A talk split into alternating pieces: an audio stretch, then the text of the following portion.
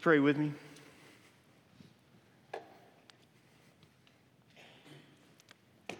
Father, would you do exactly the words that we just sang? Would you speak clearly to each of us right where we need to be? Thank you, Holy Spirit, for being able to do exactly that. Father, would you communicate to our heart in the same way that Jesus communicated to the hearts of the people that he spent time with? Communicate in such a way that it doesn't just reveal a new thought or a new idea or, or something of particular interest, but so that it changes us. And so that ultimately we look much more like your son in everything that we do. Speak to us, Father. In spite of the one whose mouth you're using, speak truth to us. In Christ's name we pray. Amen. You can often tell what people value based on watching their behavior. Have you ever noticed that? You can usually see how someone behaves and make a pretty honest deduction about what they value. Uh, I read a story yesterday that said there was a gentleman who camped out four days four days in sub zero temperatures just to be the first customer at Whataburger in Colorado Springs. What did he value? He's probably from Texas, first of all, but what did he value? All right, we see people who um, wait in long lines to purchase tickets to go to a concert, not just any concert, but the concert or the group that they value. We see people sit outside in cold temperatures to watch their favorite game. What do they value? They value that particular experience, whether it's NHL or NFL or whatever it might be. You kind of get the idea. Many times we look at behavior and we can tell what a person values based on what they're doing. You can often see that, and it's true not just of an individual, it's true of groups, it's true of organizations, it's true of, of collections of people. Based on what they prioritize and based on what they value, we see behavior flowing out of that because what we value shows up and what we do and what we plan to do. And our behavior, our speech, our actions, our reactions, they're all a product of what we really value. As Jesus traveled from town to town, teaching not only his closest followers, but teaching anyone who would be in his company, he began to recognize behavior in people. And it wasn't that the behavior was bad, it's just that he noticed that some of the behavior wasn't necessarily helpful. In some instances, while the behavior wasn't necessarily bad, the behavior wasn't just not helpful, it was hurtful. And so Jesus would speak many times lessons of value following behavior that he had observed, and he would, he would couch things in, in a different framework so that maybe his listeners would understand. And these behaviors revealed these behaviors revealed what the people around him had learned to value. Every time they did something or they reacted in a certain way, it revealed what they had been taught. And Jesus also recognized that they weren't bad people. They had just learned to value things from their culture, like you and I do. They had learned to value things out of their tradition, like you and I do. They had learned to value things based on things they had observed other people doing, and they adopted those values, in some cases, subconsciously. But as followers, both then and now, of Christ, we look to him not just to see what Jesus did not just to see how he behaved, but we try to discern what it was that was most valuable to him because when we adopt what Jesus valued, we will not have to be worried about whether or not our behavior is like his behavior. Our behavior will flow out of valuing what he values. And that's really what today, in the next little bit, is going to be about. We know what it looks like when what, what a person values when they're waiting long lines for tickets, right? We talked about that. What, what does it mean when a preacher looks at his watch? Absolutely nothing. All right, I had to get that out of the way. But it begs the question as we get started what was it actually that Jesus valued? Think about that for a moment. Because what we see is that Jesus valued people.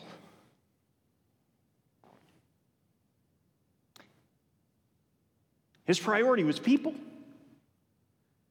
And not just people, Jesus valued people who were nothing like himself.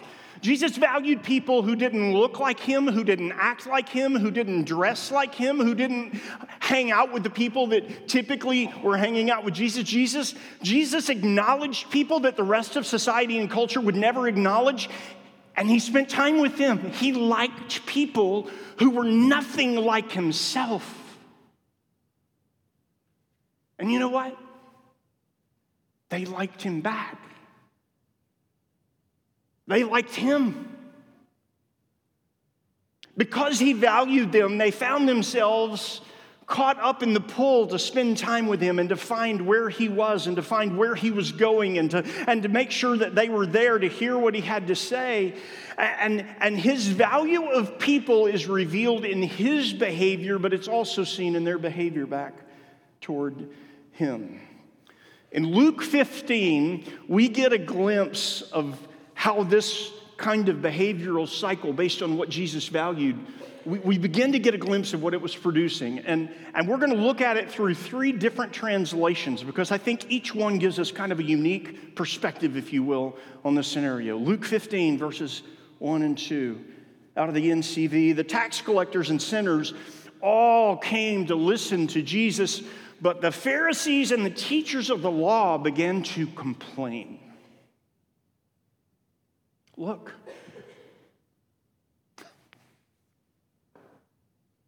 This man welcomes sinners. And, and he even eats with them. He doesn't just welcome them, he eats with them. Let's look at it in the Amplified Version. Now, all the tax collectors and sinners, important parenthetical here, including non observant Jews. What does that mean? They were of Jewish heritage, they were of Jewish culture, they were of Jewish tradition. They grew up knowing what all Jews knew, but they simply were not observing. They weren't, they weren't at synagogue on a regular basis. They, they weren't connected to, everything Jewish. So it included non observant Jews. They were coming near to Jesus to listen to him. And both the Pharisees and scribes began muttering. You know what muttering is, right? And complaining, saying, This man accepts and welcomes sinners and eats with them. They're put out with this behavior. I like the way the message phrases it. By this time, a lot of men and women of doubtful reputation were hanging around Jesus, listening intently. And the Pharisees and religion scholars were not pleased, not pleased at all. And they growled. He takes in sinners and eats meals with them, treating them like old friends. And their grumbling triggered this story, which we'll get into in a minute. It's actually a triad of stories we're going to take a look at. Well, what's to be made of this opening text? We find that Jesus values people who are nothing like himself, and they like him back, and he values them, and his behavior reveals that because he has no problem pulling up a chair at the coffee shop and or at Whataburger. Doesn't bother him one bit. But the Pharisees and the religion scholars were terribly put out with this, and they muttered, they growled, they complained, they were irritated. Does it give you some insight into what they value? Does their behavior reveal a, a different kind of value system? Keep this in mind for later on. in this story. But here's the truth of the matter everybody values something, including you and I. And the question for us becomes do we value what Jesus valued? Doug Burney, do I value what Jesus valued? I mean, I know I say I valued what Jesus values, but do I? Does it show up in my behavior? Does it show up in my attitude? Does it show up in the way that I act and or react? And the opening text here reveals a great deal about what's being valued. By Jesus, clearly, he values people.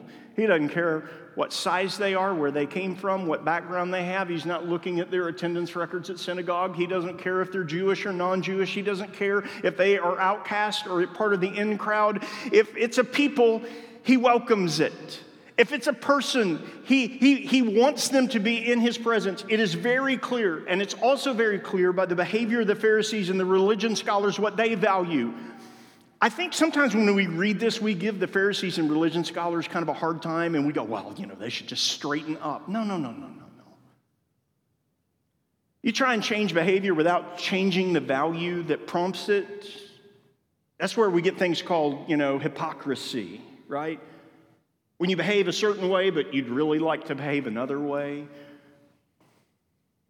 Jesus recognizes they're only behaving the way culture's taught them to behave. They're only behaving out of what they've learned is valuable. What these poor people don't understand is that there's a better thing to value than what's producing this particular behavior in them. What we value shows up in what we do and in how we behave, not just in our mission statements and our New Year's resolutions. And if the church collectively and the church individually is going to reflect Christ here on earth, it should value what he valued. Not just in a statement about mission or one of the 10 values of the church. It should show up where anything we value shows up in our unforced natural behavior.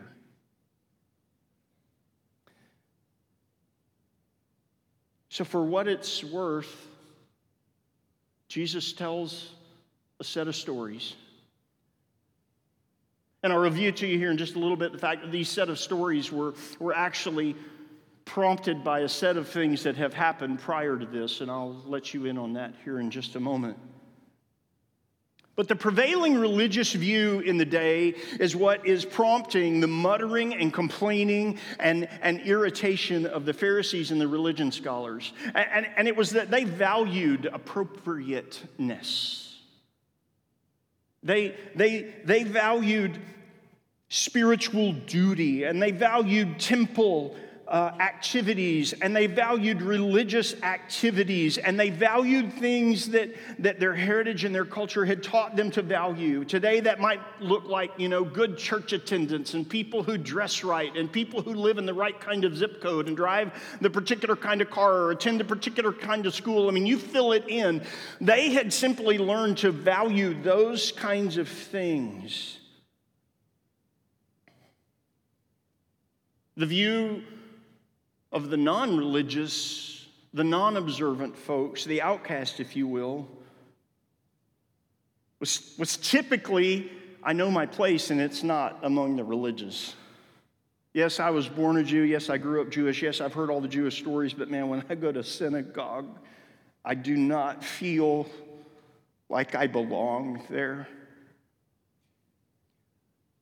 I could never wear the robes of the phylacteries. I could never recite scripture. I could never do any of those things. I'm not good enough to be there. Where do you think they got that idea?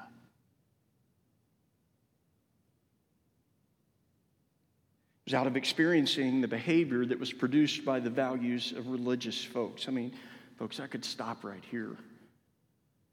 This isn't just something that was happening in the first century when Jesus walked the earth. Is it not something that happens today? Are there not people walking in our community right now, I mean, I've heard it. I've heard it. I've heard people say, you know what, Doug, I'd love to come to church, but you know, I just, I've tried that, been there, done that. That's just not, I can't, I don't fit there.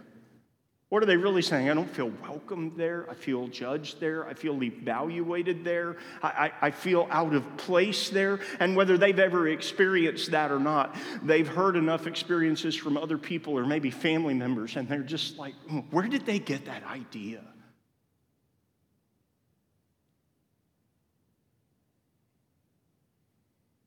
So Jesus, aware of the grumbling and complaining that's going on, breaks into a set of stories. Here they are. You're probably familiar with them.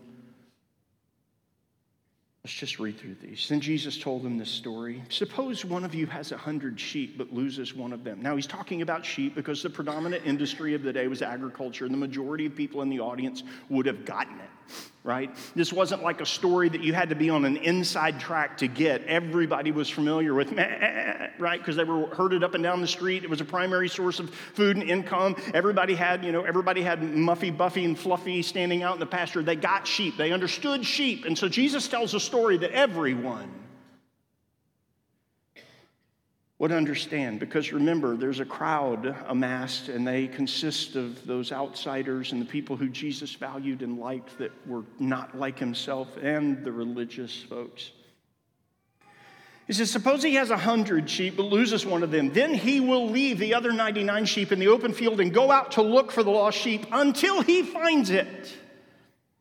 And when he finds it, he happily puts it on his shoulder and goes home. And he calls to his friends and neighbors and says, Be happy with me because I found my lost sheep. And at this point, the folks in the crowd are probably looking and going, Yeah, yeah, I've been there. I remember when Muffy ran away. You know, dad made me go out and look for her. Yeah, yeah, I remember when the neighbor called and the sheep got out, and we all had to form a search party, and we searched all through the night until we found them, right? People are nodding, Yes, yes, yes, we get this, we understand. That's exactly what you do when you have a herd and the count comes up short. You leave the herd in the security of the herd, and you go look for the one that's out there somewhere. We all get this. We've heard lessons on this countless times. Jesus says, in the same way, I tell you, there's more joy in heaven over one sinner who changes his heart and life than over 99 good people who don't need to change. And this particular statement may have caused some people to raise an eyebrow or tilt their head a bit. Where's the value? One sheep. If one one hundredth of what you have goes missing. You go after it, you pursue it. Here's the second story.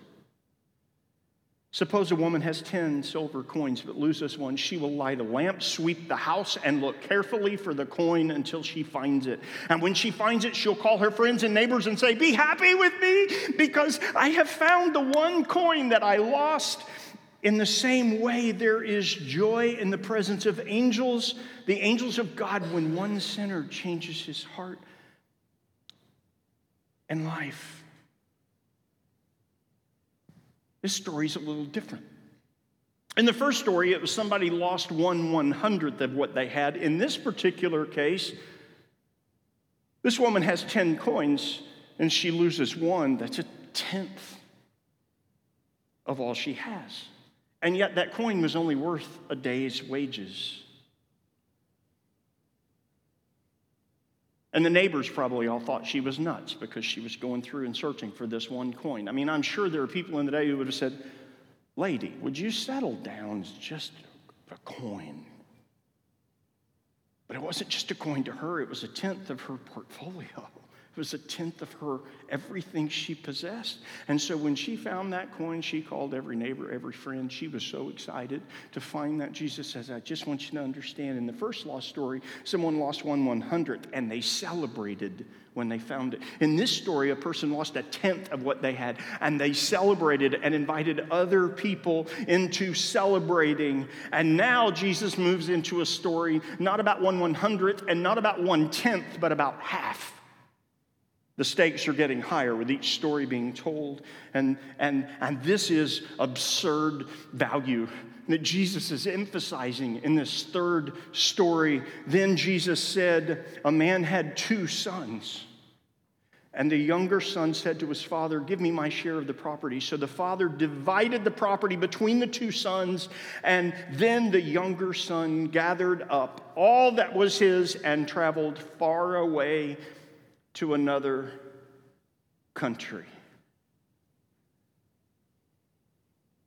And you all are familiar with what happened.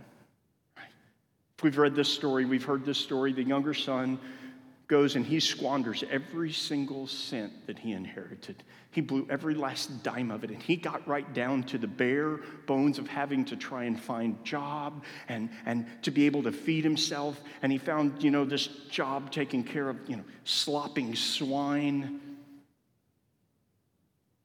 Slopping swine. Anybody ever slop swine? Show of hands.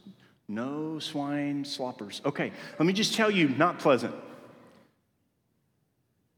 And here's the deal. The, the young man was so hungry, he had gone so long without a decent meal that he was actually looking at the slop and thinking,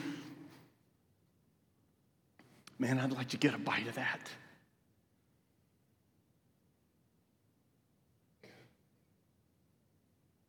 In the story, there's a good chance that the son was gone relationally long before he ever left home, you think? I mean, at some point, the son said, I'm done with this. Right? I can't put up with dad anymore. My older brother's driving me absolutely nuts. I'm not going to wait till dad dies. I want my share now. The son was gone relationally long before he left home. He wasn't lost because he slowly lost track of his course, like maybe the sheep did. You know how sheep get lost? One tender bite of grass at a time. Ooh, look, another bite. Ooh, look, another bite. Ooh, look, another bite. And about 25 bites later, the herd is, the flock is no longer in sight. How did the coin get lost? The coin got lost on accident. This young man was not lost on accident, he was lost on purpose.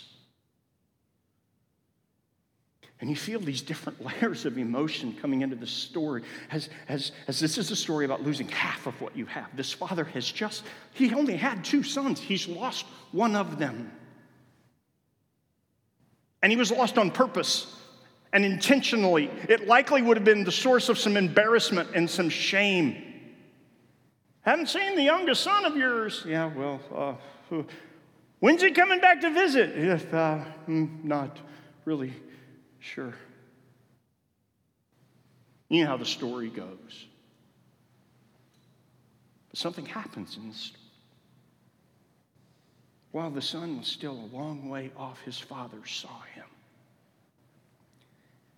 and felt sorry for his son. And so the father ran to him and hugged him and kissed him. And the son said, I've sinned against God and against you. I'm no longer worthy to be called your son. The son has this moment where he realizes, I have completely and totally blown it. We know the whole, you know, he practices all the way home. I got to tell dad this. I got to tell dad this. I got to tell dad, look, look, look, look, look. I'm not looking to be your son again. I'm just looking to, to be a servant for you. I'm just looking to live with your servants. Just someplace where I could get one square meal a day. I'd be happy with that. And in the son's humility, the father decides not just to welcome him home, but to throw this huge, extravagant celebration. And now we see what the father valued and it's revealed in his behavior. He goes in and, and, and he clothes his, his, son in the finest clothes, and he puts a ring on his finger, likely a signet ring bearing some kind of family identity. He's not only, he's not only putting clothes on the back of his son, who probably had very little clothing left, but he also restores his son to the family by putting a ring on his finger and he puts sandals on his feet and he kills a fat calf and he throws a feast. And the father says, My son was dead, but now he is alive again. He was lost, parentheses, on purpose. But now he is found. And so they began to celebrate. The loss of one one hundredth, the loss of one tenth, the loss of one half. And in each case, when the thing that was lost was found, there was great celebration. Mostly. If you're familiar with the story, you know there's somebody who's not at the party. The older son is ticked, refuses to go in. The older son is disgruntled. He kind of pitches a fit.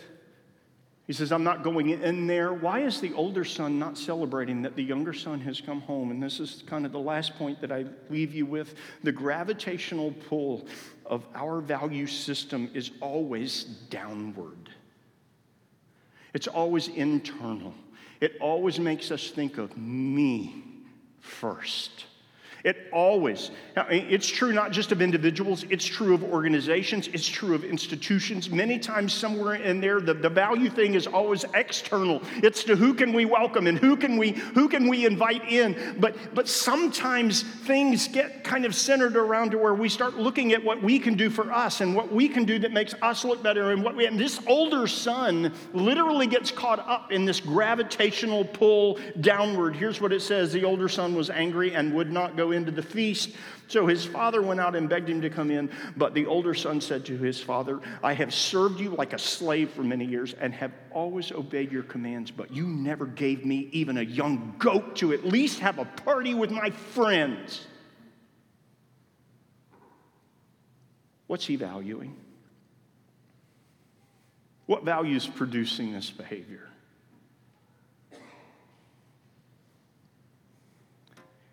Let's revisit the beginning of Luke 15. The Pharisees and religion scholars are muttering and complaining. Why? Because he accepts and welcomes sinners and eats with them. And these stories are revealing what Jesus valued and, and what his father values. In each of these stories, Jesus says, I'll tell you something, man, there's more, there's more in the kingdom of heaven, in the kingdom that I've invited you to be a part of.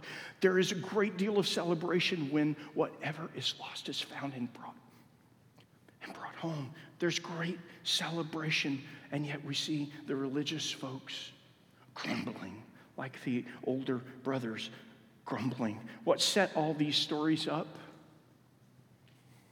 wasn't just the muttering and complaining over the fact that Jesus welcomed people that nobody else would come close to, but the fact that in Jesus' travel, prior to this particular instance, Jesus has healed a woman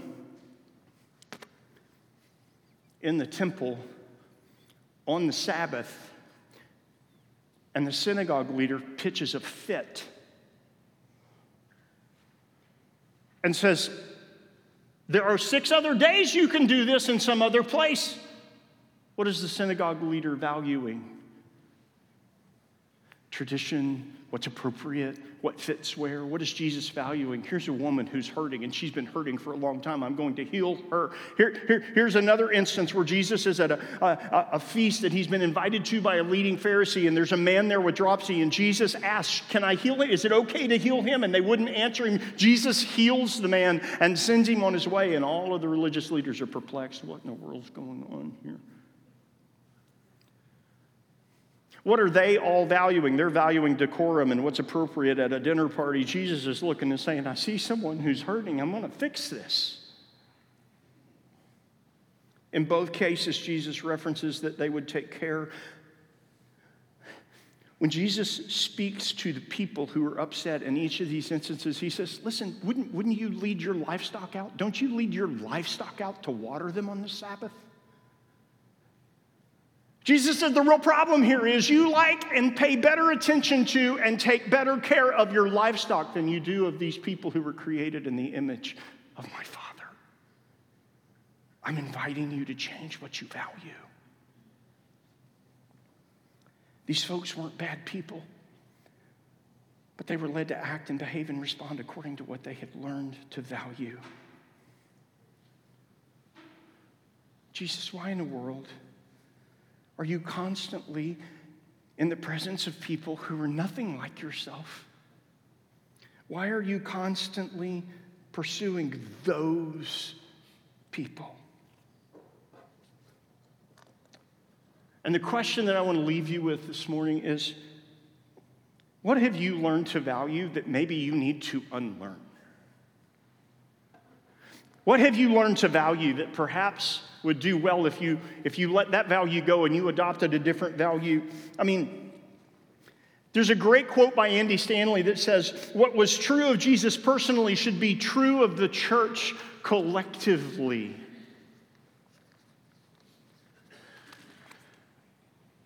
Which at the very least means whatever was true of Jesus personally should be true of us personally? Are there some values that we've adopted along the way that maybe we need to just have a long sit down with ourselves and say, you know what? My behavior reveals that I value some things, and maybe, maybe when I look at Jesus, I see him valuing things that I currently don't really value. Maybe I need to make a concerted effort to choose to value what Jesus valued wherever I go, when I'm at work, when I'm at school, when, when, when I'm in my neighborhood, when I'm among people who are nothing like me, rather than noticing all the ways that they're different and not like me, God, would you direct my attention to what you value and let me adopt that? You know, it wasn't just happenstance that the father happened to look up one day and see his son on the horizon. As a dad, I can tell you if one of my kids got lost on purpose, I think every morning I'd be looking at the horizon to see if I could see their silhouette, to see if perhaps who, who's, that, who's that out at the front gate, hoping and longing that it would be them coming home. May we learn to value what our Father values by always, wherever you are, keeping our eyes on the horizon. And why is that so important? Why is it so valuable that we keep our eyes on the horizon? It's because the horizon is that place where heaven meets earth. And it's the place that Jesus invited us to value. May it be so with you today and tomorrow and this week. Collectively, may we keep our eyes ever on the horizon.